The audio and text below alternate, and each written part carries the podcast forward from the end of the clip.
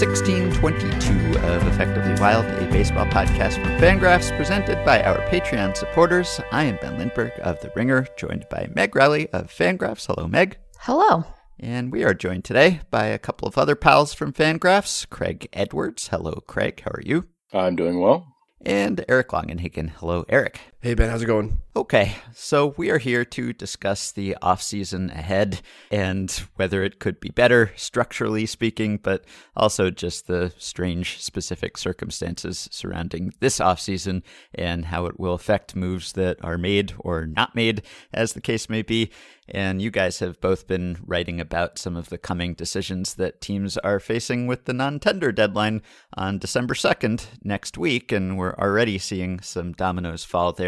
And there are going to be a lot of tricky decisions this offseason in particular. But Eric, you just wrote about this in the context of recent off seasons. And as you pointed out, there have been more and more non tenders as time has gone on, and the circumstances are really aligned for there to be just sort of a non tender apocalypse this offseason. So, can you explain, I guess, what a non tender is for people who are kind of hazy on the terminology and why there have been more of them of late and why there seemingly will be a record number this year? Sure, yeah. You know, if a team is non tendering a player, it just means that they've chosen not to give him a contract for next year and the player enters the free agent pool. And it's most often going to apply to players who are getting quote unquote expensive, who are entering their arbitration years, especially their later arbitration years, where their salary is going to start to rise above the league minimum that it has been near for the first three years of their MLB careers. And teams just more and more are viewing these, well, a certain tier of player basically as fungible. And as they start to become expensive, they are just looking toward their own farm system and just generally to the open market to replace that player for less.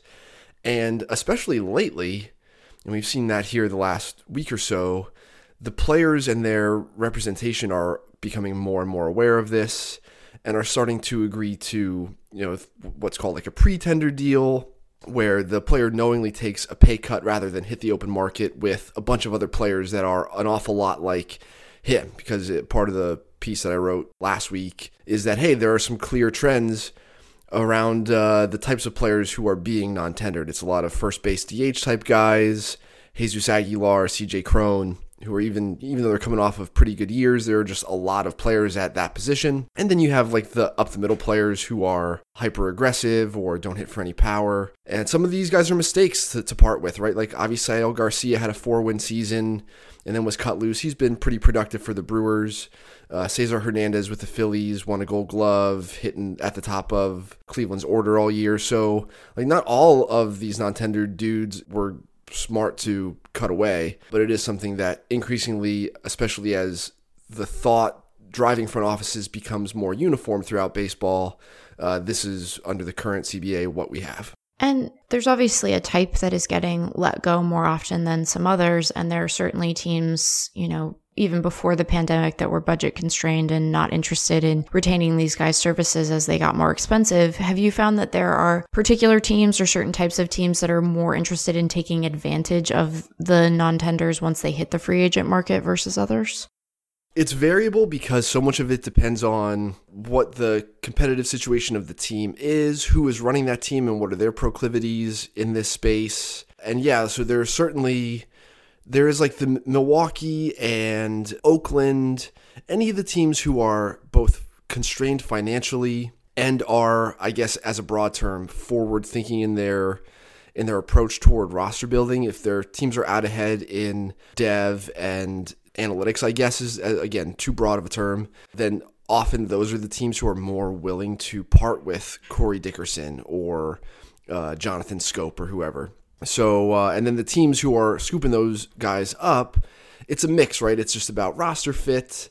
It is just so much harder to find the player who is at your price point on the market at the position that you need help with or in the role that you need to fill. And so like who appears to be interested in these types of players is, is hard to know at this point. You think that like Boston could say, hey, our team was really hellaciously bad. Why don't we sign a bunch of these two-ish win players who are suddenly on the open market, and we'll have an interesting cast of characters to put around our core pieces, Bogaerts, Devers, etc. Sale coming back and compete, but it doesn't sound as though the Red Sox are interested in, in doing that. So, like, you could point to some teams situationally as fits for taking advantage of this trend this year, which has been accelerated and, and sort of seasoned by the pandemic. But it, you know, other than the Mets, who have already done a bunch of this stuff on the minor league free agent side, I'm, I'm not sure who would be interested in playing in this uh, in this pool this year. And Craig, you kind of you spearheaded our top 50 free agent exercise at Fangraphs, and I'm curious how you see the non-tender market and the deluge of coming non-tenders interacting with the broader free agent market. I think that's going to be a theme we return to a couple of times in this episode, but how are these two pools of labor kind of interacting with one another and are there guys who were free agents at the end of the season who we kind of knew were going to be coming up who might find their markets kind of cold while teams are waiting to see who among say the first base DH types are going to hit the market come December 2nd.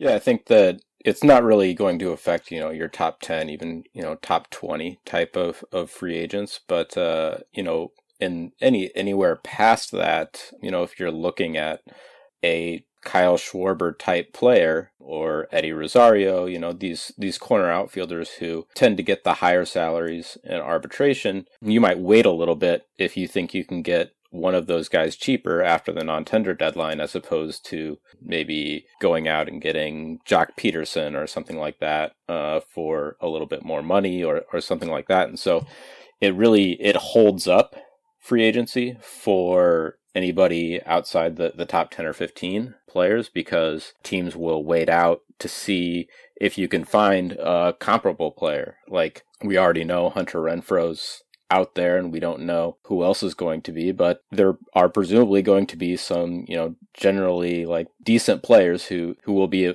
available after the non-tender deadline who aren't available now and so it, it holds things up. And that's also true for relievers where you know when we talk about arbitration you know they they get paid based on you know sort of the traditional stats you know the the home runs the RBIs for relievers it's saves you know and you can't really go into arbitration and you know win over people by telling them what your UZR was or you know something like that. They're getting paid based off the the traditional stats and that tends to hurt guys like the first base DH types that, that Eric was talking about and the, the corner outfielders who maybe hit a bunch of home runs, but aren't maybe quite as valuable as as the home runs and, and RBIs uh, might indicate. Yeah, do we even know how the arbitration system would function this offseason? Because the whole thing is based on comps to past players and past seasons. And one thing about 2020 is that it's pretty tough to comp, which I guess is good that there aren't many precedents for years and seasons like this one. But really, a lot of it is based, as you said, on counting stats. And so, what do you do with a 60 game season in counting stats? And then also, of course, it's based on the economics of previous off seasons and years when you actually had fans in the stands and revenues coming from that. And so maybe some teams are thinking, well, we're going to have our player comped to past players from years when, you know, economics were more normal or revenue was higher. And therefore, we don't want to be subject to these salaries that are sort of a, a relic from past years. So I guess the uncertainty surrounding that must be part of the fact that teams are probably going to be a bit trigger happy when it comes to non-tenders. Yeah, I think the I think that both sides agreed that whatever salaries they get in this upcoming set of arbitration rulings, they wouldn't use as comps mm-hmm. in in future years. So if things are really depressed this season for whatever reason, they're not going to be used uh, in future years. And I mean the other the other sort of part of that is that you know I, I don't know how you look at a 60 game season and say you know this is what the player should get. Do you prorate it for a full season or do you just try and toss it out a little bit? And then the other thing that sort of comes into as a factor here is that you can't offer a player i think it's 20% you can't make a pay cut more than 20% in arbitration. So that's where you see these non-tenders also come in. Whereas if a player gets injured during the season but was making eight million last year, you can't go in and say, "Well, I'm going to say that he's worth four million now because he's been injured, which might be the price that you would want to pay, but you're just not. You can't do that. You have to let the let the player go to free agency.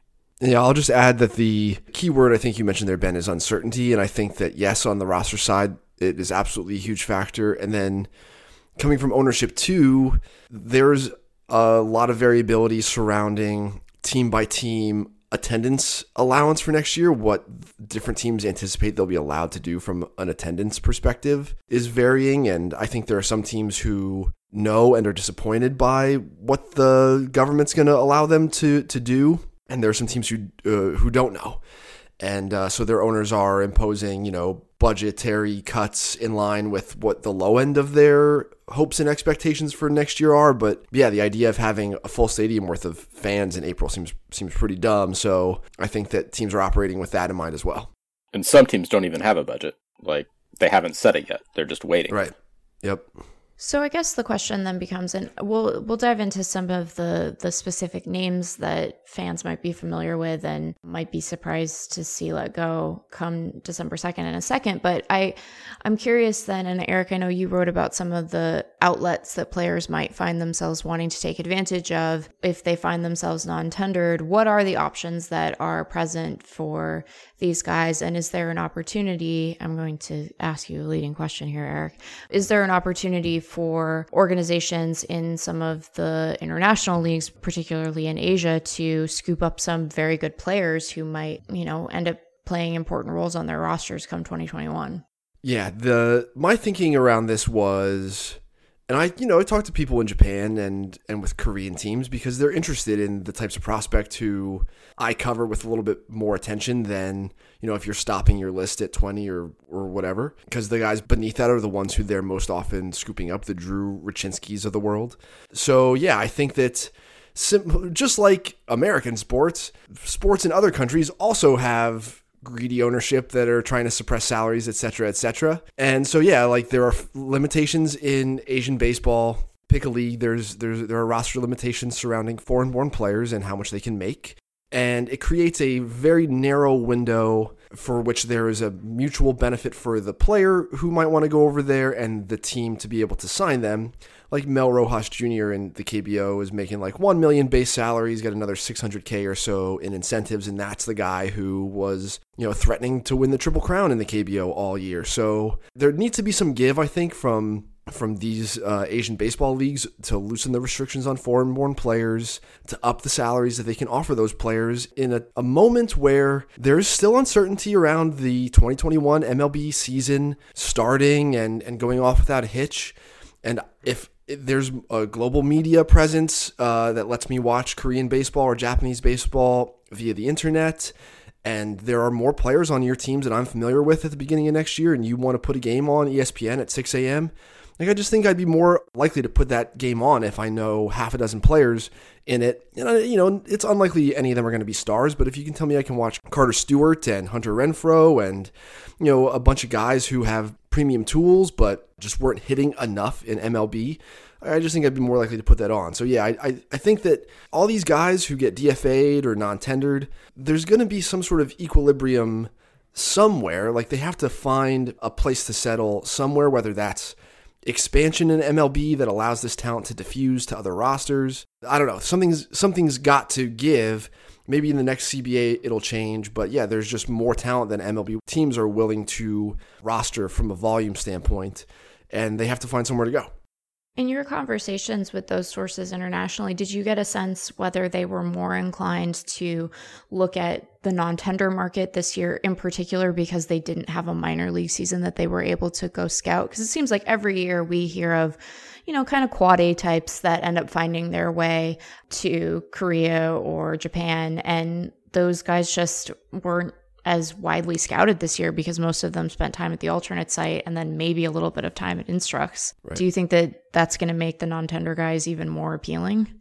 Yeah, I think that uh, the players for which the the data agreement from MLB uh, alternate sites, as far as I am aware, did not extend to the Asian teams. So those teams are hustling to get as much alternate site data and video as they can through back channels, and and also yes, like if you were non-tendered and there's there's data on you or there's video for someone to watch and evaluate you as a player, then the team is more likely to be interested in you just because they have a better idea of what it is you can do. But if you weren't at the alternate site, if you're uh, you know, like I was talking about a pitcher named Julian Garcia with the Phillies, 25, doesn't throw that hard. It's upper 80s, but it's like pure backspinning fastball, lots of vertical life. This guy's missed bats in the minor leagues for the last four years or so after coming out of Metropolitan State in Colorado. He was not at the Phillies alternate site, so they don't seem to think very much of him. Like that's an indicator, right? That he wasn't at the alternate site means the Phillies have him behind some of the other same aged arms in the system.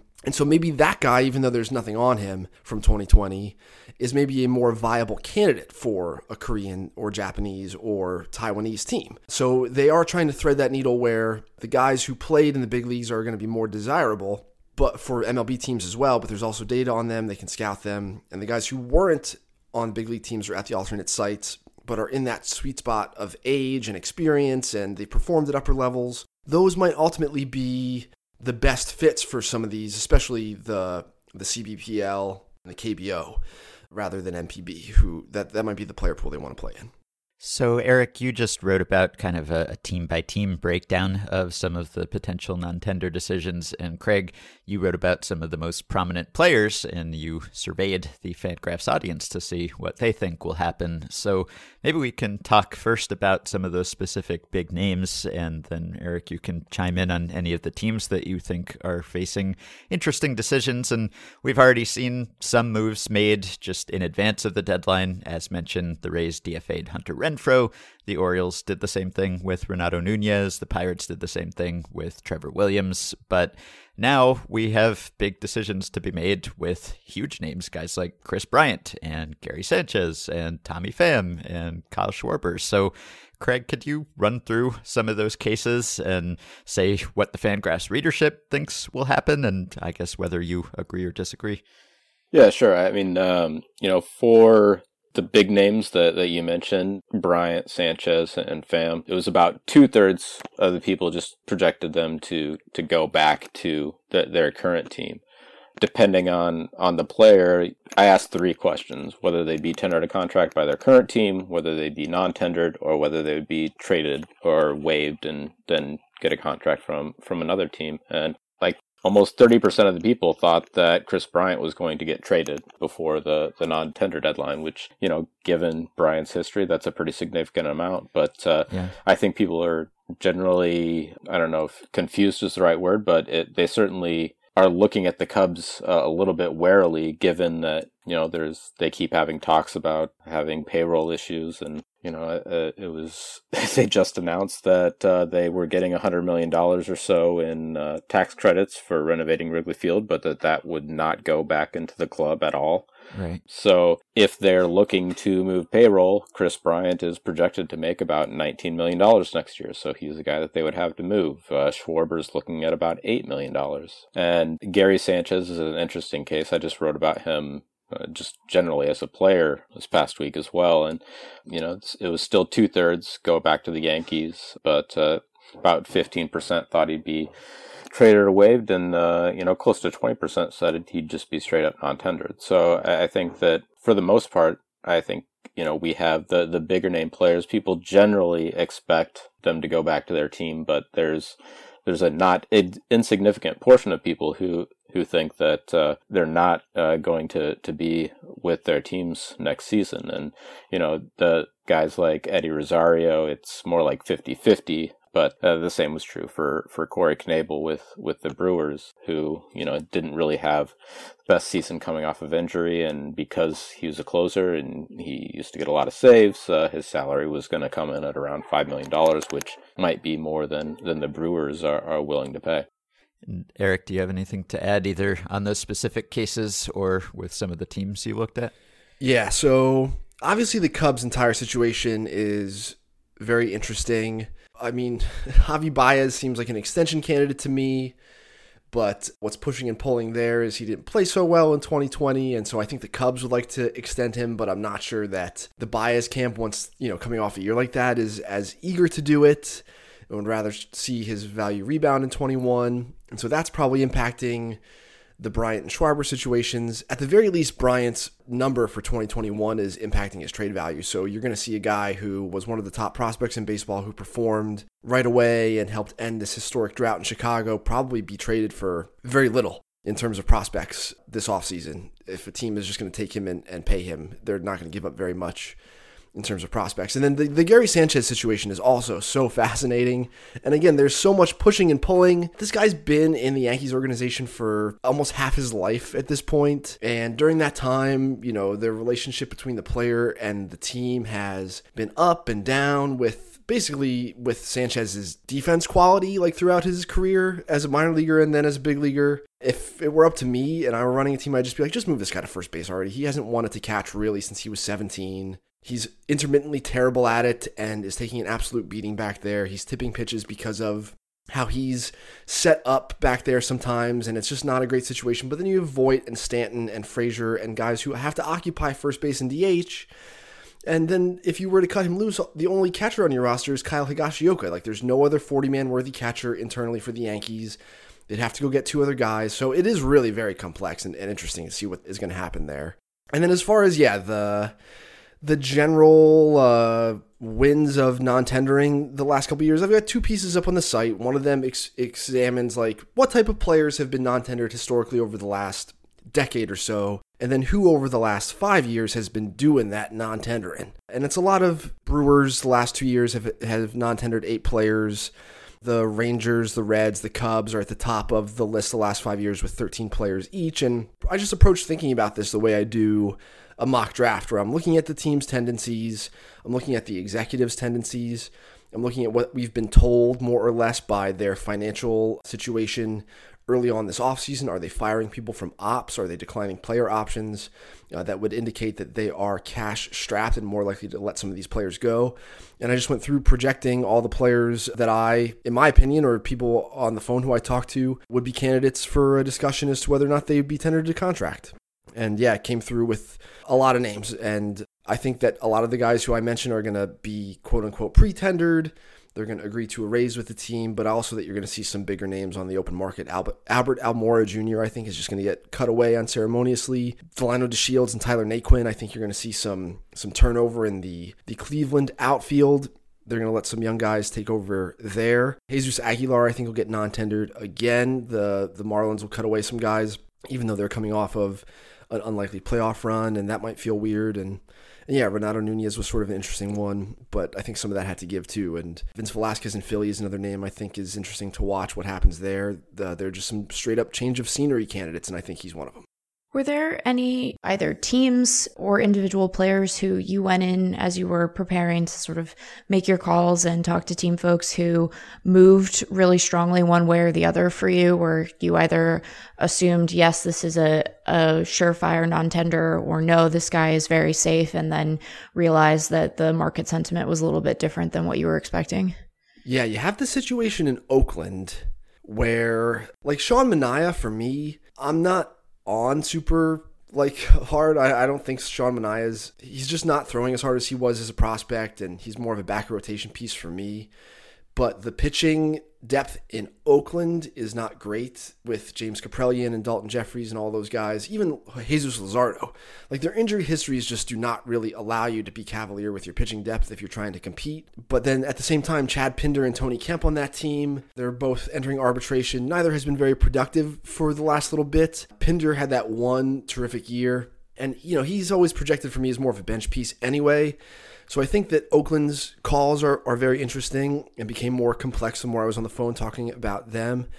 Adam Duvall is the other one where his number was so big that I thought initially he'd be someone who was likely to be cut away. But with Ozuna coming off the books, with the Braves spending early on, Duvall coming off a pretty strong, shortened campaign, he moved into the unlikely bucket for me as I went along. So that was another one that shifted. And then you have like the, I mentioned the the Indians outfielders they were uh, pretty easy calls from the beginning, but Nick Wittgren, who they used in pretty high leverage situations last year, other folks in baseball mentioned him to me. I put him in the unlikely tier, but felt strongly enough based on the calls I made that he would be in that mix too. I think he'd be a pretty good middle inning reliever for whoever ended up signing him were he to be cut away. by Cleveland. And then you have some of the guys, like the weird situations, right? Like Tommy Pham was hurt and then got stabbed and is going to make $8 million. And so, like, you don't really know what he's going to look like next year, but it feels kind of crappy to, like, cut a guy loose after he was stabbed. And he certainly gives your team an edge and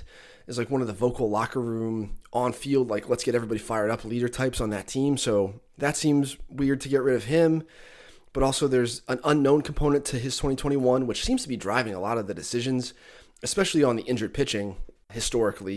You know, like Blake Treinen was non tendered last offseason and then, uh, you know, signed for $10 million by a team that can take an expensive flyer on a pitcher like that. So, yeah, there are all sorts of guys like that where they were hurt and were once good, or Josh Bell was good for a couple months, like really good for a couple months, and then hasn't been good since then and is getting expensive. And the Pirates, you know, are rebuilding and can afford to let him try to be good again. But also, Brian Hayes is there now, and that means Colin Moran isn't getting at bats. So there are all sorts of significant variables. What's the other one? Ji-Man Choi.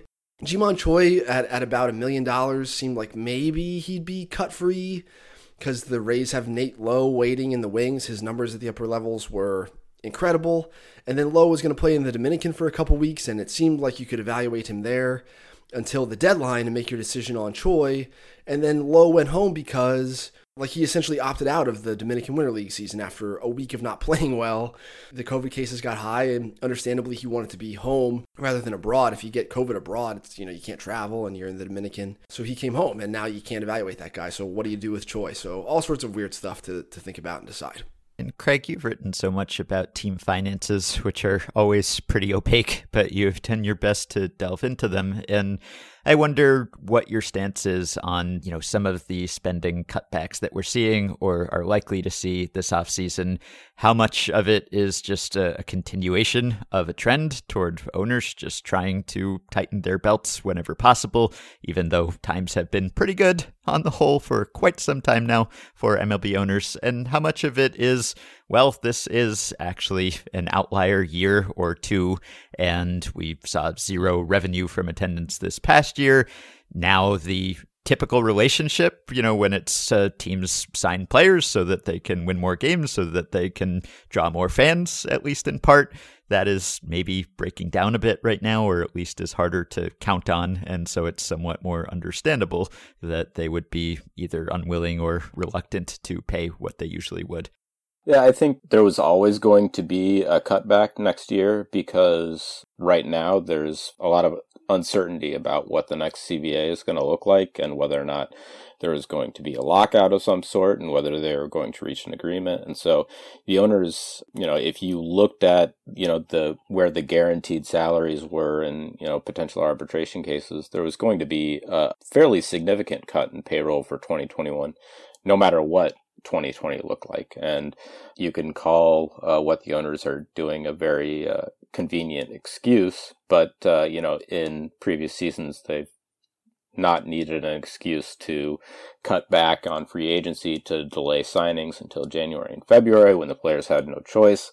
You know, so far this offseason, it's kind of looked a lot like the past few off seasons, save for last year. And I think that uh, that's probably still going to be the case this year, but it's just going to be worse because of the pandemic. And, you know, we don't know exactly how much uh, teams are losing. Uh, you know, Manfred threw out $3 billion. If you look at, you know, the, the Braves' finances, which are public, they're an average team where you're talking about half that compared to what Manfred's talking about. And, you know, you can't just look at teams taking on debt because, you know, a lot of times teams like to take on debt because, you know, they can then use their money elsewhere because they can have free money basically uh, from their team and invest in things like the areas around the stadium and, you know, whatever else, whatever other ventures that, that they might be interested in. So I think that you know that they got less revenue last year than than they were planning to. But that said, it, it seemed like they probably recouped all of their national TV money,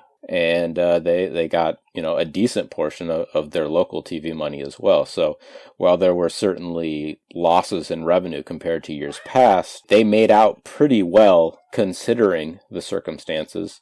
And you know, I think that there's some uncertainty about how things are going to look next year, but all indications are that this was a, a fairly short term blip. And I think that the Mets sale is a fairly good example of, of what the rest of the, I don't know, financial world universe thinks of Major League Baseball. I think that, you know, the, the Braves being public uh, shows sort of the same things that, you know, all in all, while 2020 was a rough year and 2020 might be a little tough, overall, baseball's in, in pretty good shape financially. All right, so zooming out a little, I wanted to ask you two about MLB's offseason in general and how it compares to other sports. Because early Wednesday morning, Noah Syndergaard tweeted NBA free agency, and then I guess a, a hare emoji or a rabbit emoji, and then MLB free agency, and it's a tortoise emoji. So you know, I guess I don't know how if Noah knows how that story ends. The the tortoise wins, but I think he is saying, as many people have said, that MLB just moves at, you know, almost like a snail's pace compared to an NBA free agency, you know, maybe even NFL free agency to an extent. You get these really exciting rushes, particularly in the NBA, where just everyone gets signed or traded all at once and it just dominates the news and it's a total frenzy. And then you contrast that with baseball, where things happen very slowly. And this offseason is unusual, of course. And so I wouldn't uh, take this to be the standard MLB offseason, but it is true that things always play out a little slower, and there are valid reasons for that. But I wonder whether you think, A, this is a problem when it comes to interest in those sports because I always think, yeah, you get that really exciting sugar rush when everyone signs in like three days, but then nothing happens for months. And, you know, there are other things to talk about, but not so many transactions, whereas MLB sort of parcels it out. And until recently, when, you know, good players were going and signed until February or March, it was okay, I think, for the most part. So is this an issue? And if you think it is an issue, and if you want to sort of soup up free agency or make it more exciting, is there anything realistically that you could do? I think there might be some aspects of it that are a marketing issue because we can't have there's no cool MLB free agency show with Rachel Nichols sitting there with like a giant horn that shoots confetti off when someone agrees to a deal and Woj is coming in. You know, like Jeff Passan's not sitting there for two hours telling you about eight deals that have, have occurred. And so maybe there's a marketing issue. And certainly I, I feel bad for the for the players when the market is so slow. Like so many of these these guys deserve to know where they're gonna work and play and if their families are gonna live and it's probably more important now to get your ducks in a row over a, a, period of time than to, to rush at the very end to know where you're going to have spring training, etc. But uh, but ultimately, like just to compare sports is I think that's incorrect. There are just so many dynamics that impact the way these things happen that are make basketball different from baseball right on down to how many players are on your roster you just have fewer decisions to make when you're the sixers and you go all right well we need people who can shoot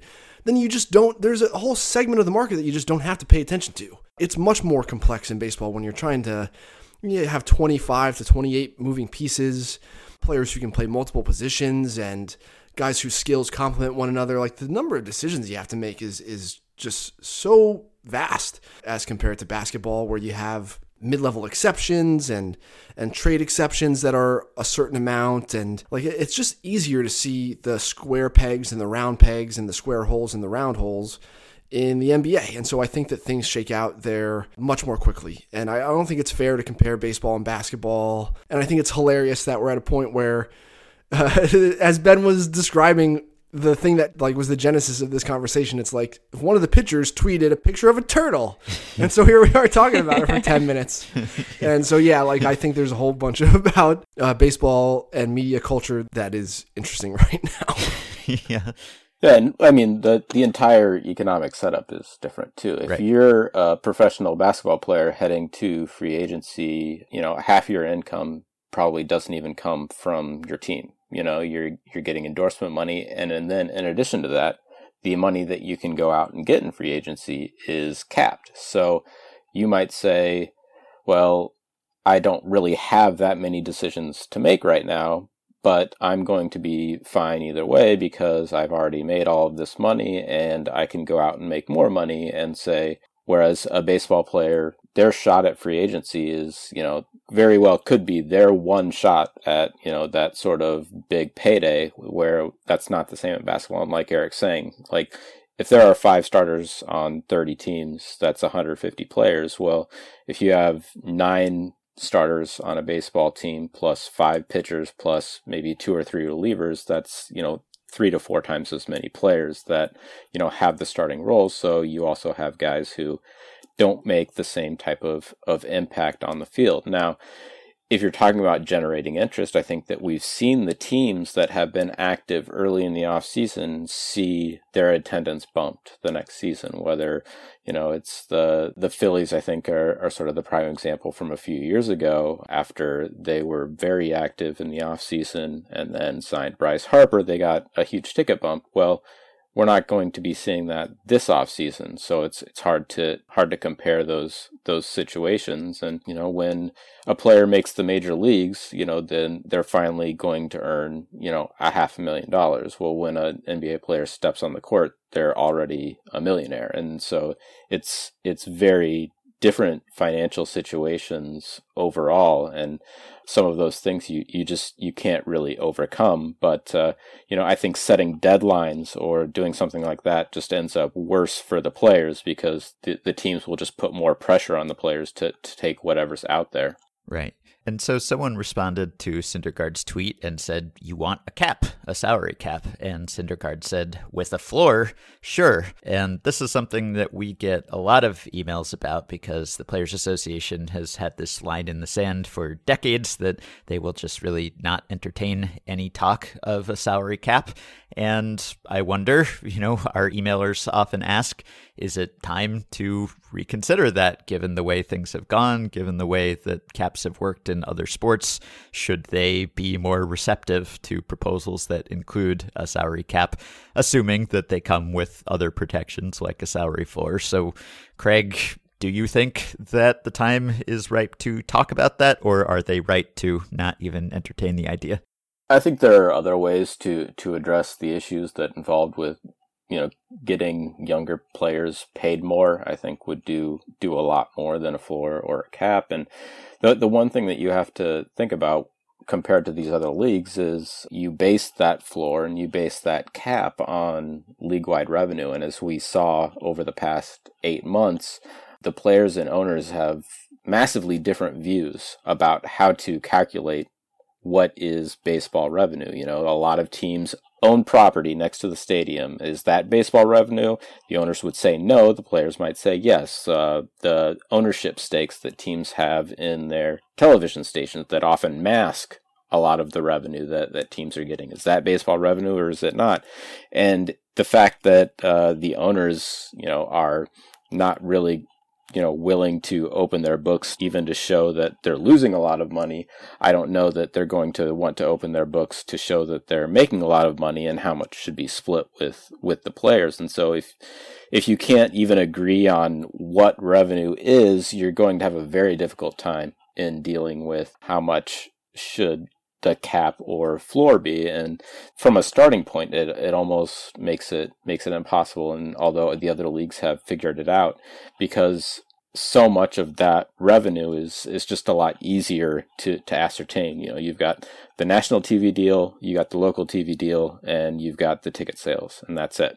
And so then you can come up with something that that isn't necessarily as easy to do in baseball especially coming from the background of the past, you know, 30 years or 40 years or, you know, ever since the the players and owners have been arguing, the the owners have kept things from the players and, you know, gotten sued on it. And so I, I think that there's there's a level of trust that's going to be incredibly difficult to do without you know, without coming together and, and opening the books. And I, I, just, I really don't see that happening. So I think that, you know, you have to, from the players and owners perspective, you, you have to negotiate to make sure that, you know, the, the younger players are, are getting paid uh, more than they are right now. And so then you're a little bit less worried about how, how free agency works. I don't want to attribute a position to Noah Syndergaard that he might not necessarily have, or if he does have hasn't thought through. But it just strikes me as sort of an overreaction to what is perceived to be a media problem. I don't know enough about how NBA owners and front office folks talk about their teams and their budgets, so maybe they sound exactly like baseball executives do, and I'm just being naive. But you know, it's not even just that there's no you know air horn and confetti, although that you know, does sound fun to have air horns and, and confetti when free agents are signed. But, you know, I don't know many NBA front offices that talk about austerity and like payroll flexibility as a virtue unto itself. It just seems like there are the the economic issues that differentiate baseball from the other sports and then there's just the way that other sports seem to talk about their sport that is different than the way that baseball talks about its sport which is they seem excited to spend money and sign players, and that varies wildly team to team in MLB. So I, I wonder if some of this is just, apart from anything else, a, a PR and presentation issue, which, you know, at least reflects the reality of the way that teams think about constructing their payrolls and their rosters, but is kind of a bummer right? Nobody wants to get excited about payroll flexibility in Atlanta. They want to get excited about Charlie Morton and potentially Marcelo Ozuna. So maybe they should just they should just do that. Be excited about their sport, and then we don't have to have a salary cap or floor, and maybe we can skip the confetti altogether. Well, I think that also the those NBA stars are vastly underpaid compared to their value. Yeah, that's true. You know, so they don't need to talk about you know austerity or whatever because you know they're only paying the the best players in the games you know somewhere between i don't know 30 and 50 million dollars or whatever it is i mean i don't know what you know like Patrick Mahomes is whatever deal he just signed. It's he's he's more important to the Chiefs than Gerrit Cole is to the Yankees. I can tell you that. But Patrick Mahomes is making less, I think, than than Gerrit Cole is. So especially in, in guaranteed money, I can't remember exactly what Mahomes' contract is, but you get the idea that you know that yeah th- those guys are underpaid compared to what their value is and you know that's that's the setup that, that they've created and, and baseball hasn't really given in to the owners in that respect. While we have you two together, I wanted to ask you about Ha-Seong Kim, who is a really intriguing free agent who is now available. I think he is being posted on Wednesday, and as of Thanksgiving morning, teams will be free to negotiate with him during the 30 day posting window. And Craig, you ranked him eighth on your top 50 free agents list, and Eric, you wrote the blurb about Kim, and I am very eager to see how his skills and performance translate because just looking at the stat line, he's a pretty fun and exciting player. He just turned 25 last month. He's a, a, shortstop and third baseman who's been playing in KBO, and he's coming off his best year yet with a 921 OPS. He hit 30 homers. He stole 23 bases. He walked more than he struck out. So I like the the numbers. He is not a big guy. What do we know about his physical skills and how they might translate from KBO to MLB? And I guess where he could potentially be a fit because we've talked a bunch about all of the good shortstops available via free agency or the trade market, and this is another one. Right. So let me start with the caveat, right, which is that the gap between Korean pitching and MLB pitching is pretty sizable. Yeah. That the good pitchers in, in the KBO, and you can go to the leaderboard on Fangraphs and see their names from pro ball over here in America who typically plateaued at, at double and triple A or were very, very injured and had intermittent big league time like Raul Alcantara. And so whether he can make that leap, we just won't totally know until we see it. But if we're looking at, again, the physical skills, he can absolutely play shortstop plus plus arm plus runner. He's had, you know, a couple dozen steals and homers annually over the last couple of years. He has legit like above average pull power. It is not like all fields monster raw power, but the bat is super quick. He'll, he will turn on and yank out, in my estimation, like 18, 20, maybe 22 bombs a year over here if the bat does translate while playing a pretty good shortstop and making an impact on the bases. His numbers are better than like if you're looking at the guys who got spit out, went to KBO and came back and played pretty well in MLB for a stretch, like Eric Thames, his numbers are are better from like a strikeout rate perspective. He is not as whiff prone in Korea as Thames and some of the other, you know, Darin Ruf type guys who went over to Korea and then came back. So that's a good sign, I think, for him. And uh, that Kiwoom roster I watched a lot of during the course of the summer because they had Kim, who was known at the beginning of the year, wanted to be posted. They would eventually sign Addison Russell. They have Jung Hoo Lee, who's like a 23 year old outfielder who I think will eventually be a, a, a, better big leaguer than Kim. So their, their roster is pretty talented. And, and yeah, I, I really like Kim a, a whole lot and think that as the youngest free agent available and one of the few shortstops is a guy who can make an, an impact on both sides of the ball. That yeah, I, I think Craig ranked him correctly. And Craig, we've seen a, a, few guys from your list get signed, but mostly on one year deals, you know, Smyly and Morton and Robbie Ray, that type of player. At what point do you think we might start to see some serious movement with the guys toward the top of the list, Realmuto and Springer and Bauer and others of that ilk? Are, are you thinking that this is going to be a wait until the eve of opening day or or spring training you know when maybe we know that there will be a spring training and when it will be and, and what the circumstances of the season will be. Like should we expect any real significant activity you know before the end of the year? Or do you think this will probably stretch on? I mean i, I think it'll probably take take a while you know, I think that after the, the top guys, it certainly seems like the starting pitching market will pick up, you know, but at the top of, of the market, there's only one guy and it's Trevor Bauer. So it's hard to, to gauge exactly what he is going to want or choose in free agency. And then I think the Realmuto and Springer, it's possible we see something happen with them after the non-tender deadline, but I think it, it's more likely that we, we see teams and players waiting until there's a little bit more certainty about what type of, of revenue that, that teams are be are going to be bringing in. You know, that said, if the Mets decide, you know, they want to start making some moves, then they're going to get the market moving. And it's possible that happens. Of course, they also don't have a general manager yet. So, you know, I, I, think that there's there's a few things that, that they're waiting on. And, you know, just to add to, to the notes on on Kim, he was he was a very hard guy to rank because as you noted, you know, his his projections would make him the top guy hmm. in, in, free agency because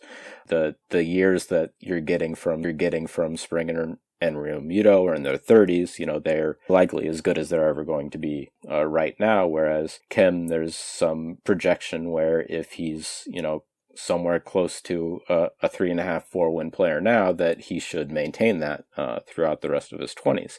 But you know, like Eric said, you know, there's there's some question marks about exactly how how he'll he'll be able to play given given the level of competition. So I just sort of sort of hedged my bets, I guess, a little bit on where where to put him, um, you know, and and just moved him a little bit down the list behind uh, guys that have have more of a track record. But you know, in terms of upside, in terms of you know getting the the most performance, he's probably the you know the the best bet and would be a good fit for you know a high variance team sort of trying to come out of a rebuild or who maybe one year out of their rebuild, something like that, where you need things to go right to sort of stay in contention. Free agents aren't the only thing that we rank at Fangraphs, and so I guess we'll close by uh, asking you, Eric. We're about to start on our prospect list process, and it's going to be an unusual one for you. So I wonder if you could give our listeners a preview of some of the challenges that you've had to think through and make decisions on as you embark on list season.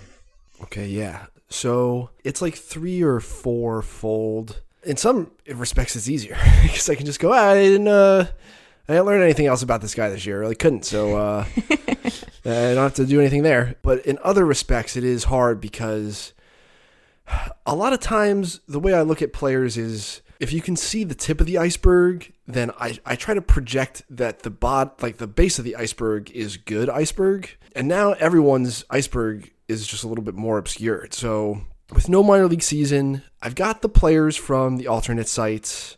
If you are a prospect nerd and have been reading all of the reports from, you know, beat writers or folks who cover prospects and they've written about the alternate sites, if you can find me one instance in which the report says, eh, you know, this guy wasn't that great, please let me know because the alternate site reports are going to be so heavily skewed in favor of the players because scouts weren't allowed in there and so it is the teams themselves talking about their own players who, if you want someone to tell you about the players, like you got to ask the team as it relates to the players at the alternate site. And so, what I have been working on is acquiring the data from the alternate sites, which is just more objective. I don't really care about what the hitters data says because they were facing the same AAA or, you know, option year reliever type of pitching all year long. They were seeing the same half dozen pitchers all summer long. And so, the hitter data I don't care about, but if someone had a noticeable change in like their fastball axis or is throwing much harder, then that'll show in the data compared to what I have from 2019.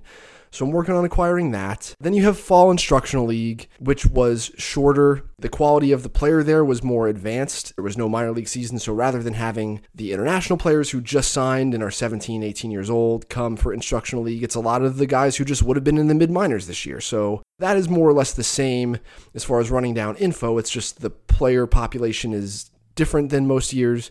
And then, yeah, you've got the kids who typically would have signed in July and been on prospect lists, you know, from Venezuela and from the Dominican Republic, who haven't even signed yet, who are going to sign in January. So handling those guys is going to be different this year because they're not technically, I'll start lists and they're not technically in the team's farm system yet. So I have to wrangle with that. And then the draft stuff is no Cape Cod League. The way the talent was spread across the country for collegiate players, much different this year for the 2021 draft than in years past. Teams are arguably more confident in how they feel about high school players right now uh, than college players, which is the inverse of what it typically is because the high school showcases still went on as normal. I mean, it wasn't totally normal. They were taking place in states uh, where the COVID restrictions were loose rather than in California and some of the places that they ordinarily would be. But the events still occurred. All of the scouts, directors, GMs who would typically scout that level of player saw them, but there was no Cape Cod comp for that on the college side. So right now, teams in general are more confident in how they feel about uh, high school prospects for the 2021 draft than college players, which is an odd dynamic. So um, wrestling with that as we roll out uh, future draft rankings this offseason as well. And yeah, it's going to be weird. In some ways, it's easier or less work than in years past, but it's definitely the most bizarre season that I've ever experienced. I haven't seen this little baseball since any calendar year since I was 18 years old.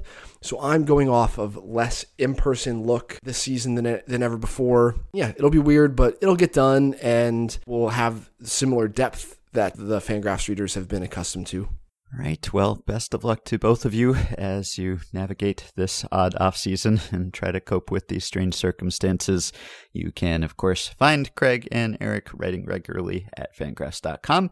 You can find Craig on Twitter at Craig J. Edwards. You can find Eric on Twitter at Longenhagen. And, of course, you can find his book, Future Value, co authored with Kiley McDaniel. Thanks, guys. Appreciate it.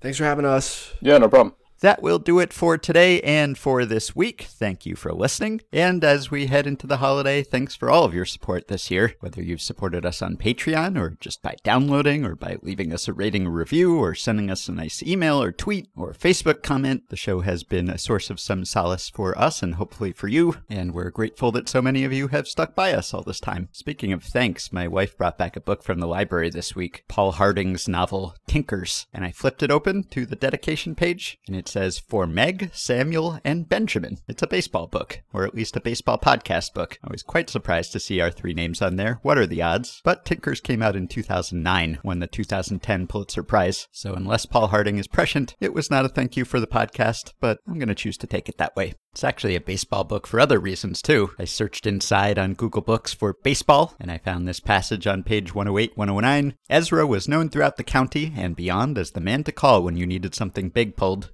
Was the source of many crude jokes.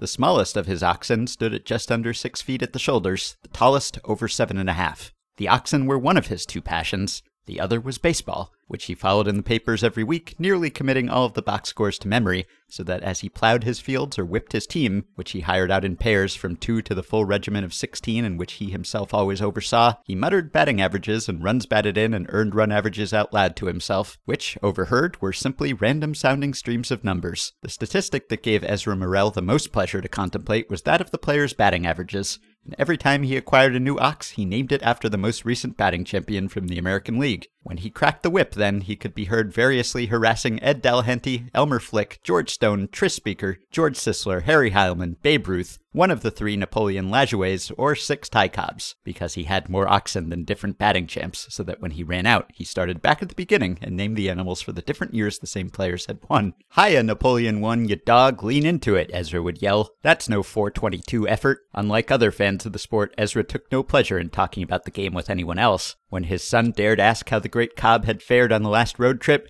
Ezra cuffed the boy on the ear and said, The great Cobb 3 has shat his stall full again, you chatty pup. Now go clean it up before you're behind with the feed. Definitely Pulitzer Prize material. You can support Effectively Wild on Patreon by going to patreon.com slash effectivelywild. The following five listeners have already signed up and pledged some small monthly amount to help keep the podcast going while getting themselves access to some perks. Paul Barker, Kyle Rowan, Brian Boger, Matt, and Robert Riley. Thanks to all of you. You can rate, review, and subscribe to Effectively Wild on iTunes and Spotify and other podcast platforms. You can join our Facebook group at facebook.com slash group slash effectively wild. Keep your questions and comments for me and Meg and Sam coming via email at podcast or via the Patreon messaging system if you are a supporter. You still have time to sign up for Effectively Wild Secret Santa. Registration closes on December 1st. You can find the link in the Facebook group or on the show page at Fangraphs or in the podcast summary in your podcast player. Thanks to Dylan Higgins for his editing assistance. We hope you have a nice Thanksgiving. If you are celebrating Thanksgiving and hopefully celebrating it safely, we will be back on the other side of the holiday to talk to you early next week. And all at once it seems so nice. The folks are throwing shoes and rides. You hurry to a spot that's just a dot on the map. You're hooked, you're cooked, you're caught in the tender trap.